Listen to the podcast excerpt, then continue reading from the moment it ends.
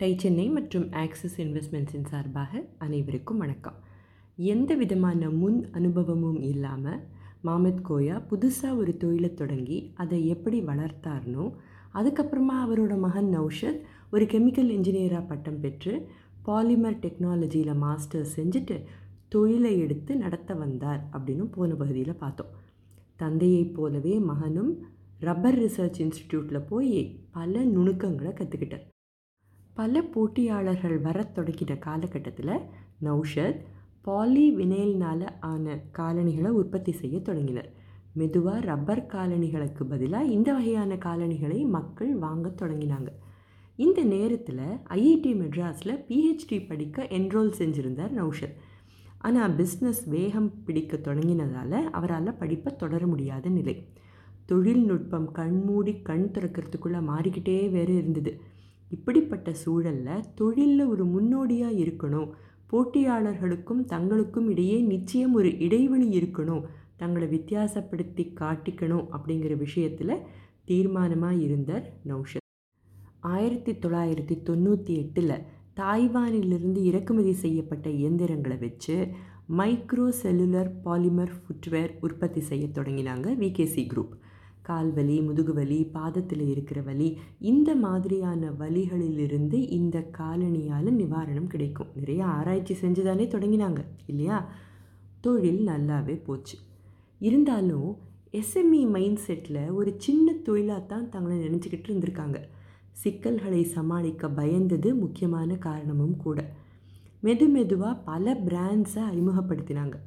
ரெண்டாயிரமாவது வருஷம் வருமானம் இருபது கோடியை தொற்றுக்கு. அப்பப்போ முடிஞ்சப்போ புது தொழில்நுட்பத்தை அறிமுகப்படுத்திக்கிட்டே தான் இருந்திருக்காங்க. ரெண்டாயிரத்தி மூணாம் வருஷம். இவங்க தொழிலுக்கு ஒரு மிக முக்கியமான காலகட்டமாக இருந்தது அப்படின்னு கூட நம்ம சொல்லலாம். இன்னொரு தொழில்நுட்பத்தையும் அறிமுகப்படுத்தினாங்க. காலணிகளோட சோல்ஸ் இருக்கும் இல்லையா? அவை காலுக்கு மென்மையாக ஃப்ளெக்சிபிளாக எந்த வெதருக்கும் ஏற்ற மாதிரி இருக்கிற ஒரு டெக்னாலஜியை அறிமுகப்படுத்தினாங்க விகேசி குரூப் இவங்களோட தொழில் கேரளாவில் மட்டும்தான் இருந்தது இல்லையா? இதை விரிவுபடுத்த நினச்சி கோயம்புத்தூருக்கு வந்தார் நௌஷத். ரெண்டும் பக்கத்து பக்கத்து மாநிலங்களாக இருந்தாலும் தமிழ்நாட்டில் இவருக்கு பிரச்சனைகள் இருந்திருக்கு. கேரளாவில் இவங்களுக்கு நிறைய டிஸ்ட்ரிபியூட்டர்ஸ் இருந்திருக்காங்க. ஆனால் தமிழ்நாட்டில் அதிக மார்ஜின் வேணும்னு கேட்டு காலணிகளை வாங்கிட்டு விற்காமல் இருந்த டீலர்ஸும் இருந்திருக்காங்க. இங்கே இந்த பிரச்சனை ஒரு பக்கம் ஓடிட்டு இருந்த நேரத்தில் கேரளாவில் விகேசி குரூப்போட டேர்ன் ஓவர் ஐம்பது கோடியை எட்டியிருக்கு.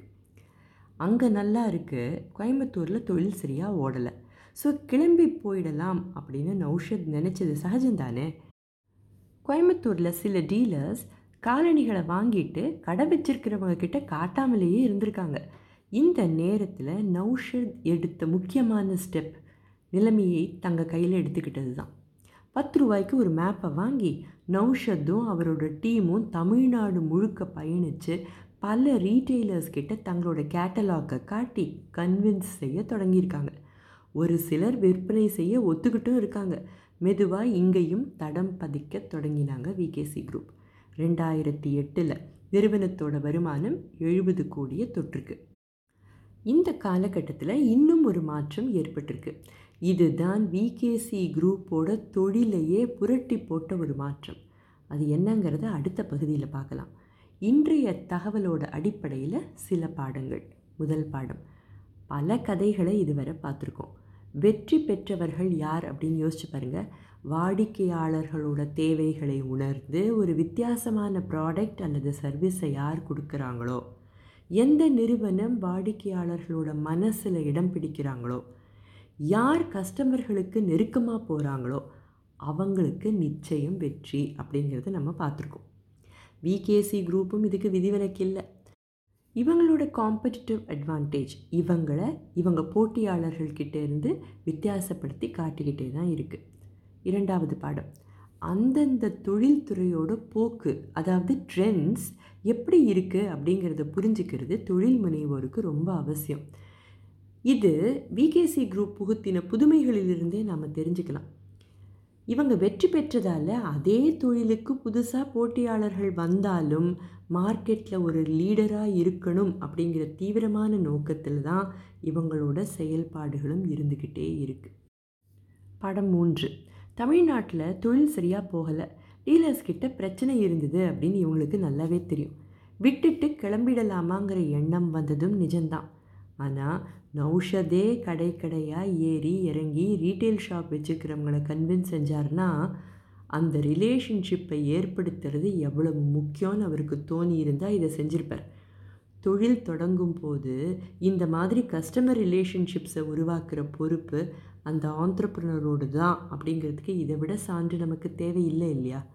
இந்த நம்பிக்கைக்கு உழைப்புக்கு பலன் கிடைக்கத்தானே கிடைச்சிது. எத்தனைக்கு எத்தனை நேரில் போய் பார்த்து பேசி உறவுகளை மேம்படுத்திக்கிறோமோ அத்தனைக்கு அத்தனை அவங்களுக்கு பெட்டர் சர்வீஸ் நம்மளால் கொடுக்க முடியும் இல்லையா? தவிர இது பிராண்ட் பில்டிங்காகவும் நிச்சயம் தேவை. விகேசி குரூப்போட மிகப்பெரிய டேர்னிங் பாயிண்ட் என்ன அப்படிங்கிறத தெரிஞ்சுக்க பிஸ்னஸ் கதை கேட்க எங்களுடன் தொடர்ந்து இணைந்திருங்கள். அடுத்த பகுதி வரை டை சென்னை மற்றும் ஆக்சிஸ் இன்வெஸ்ட்மெண்ட்ஸின் சார்பாக அனைவருக்கும் வணக்கம்.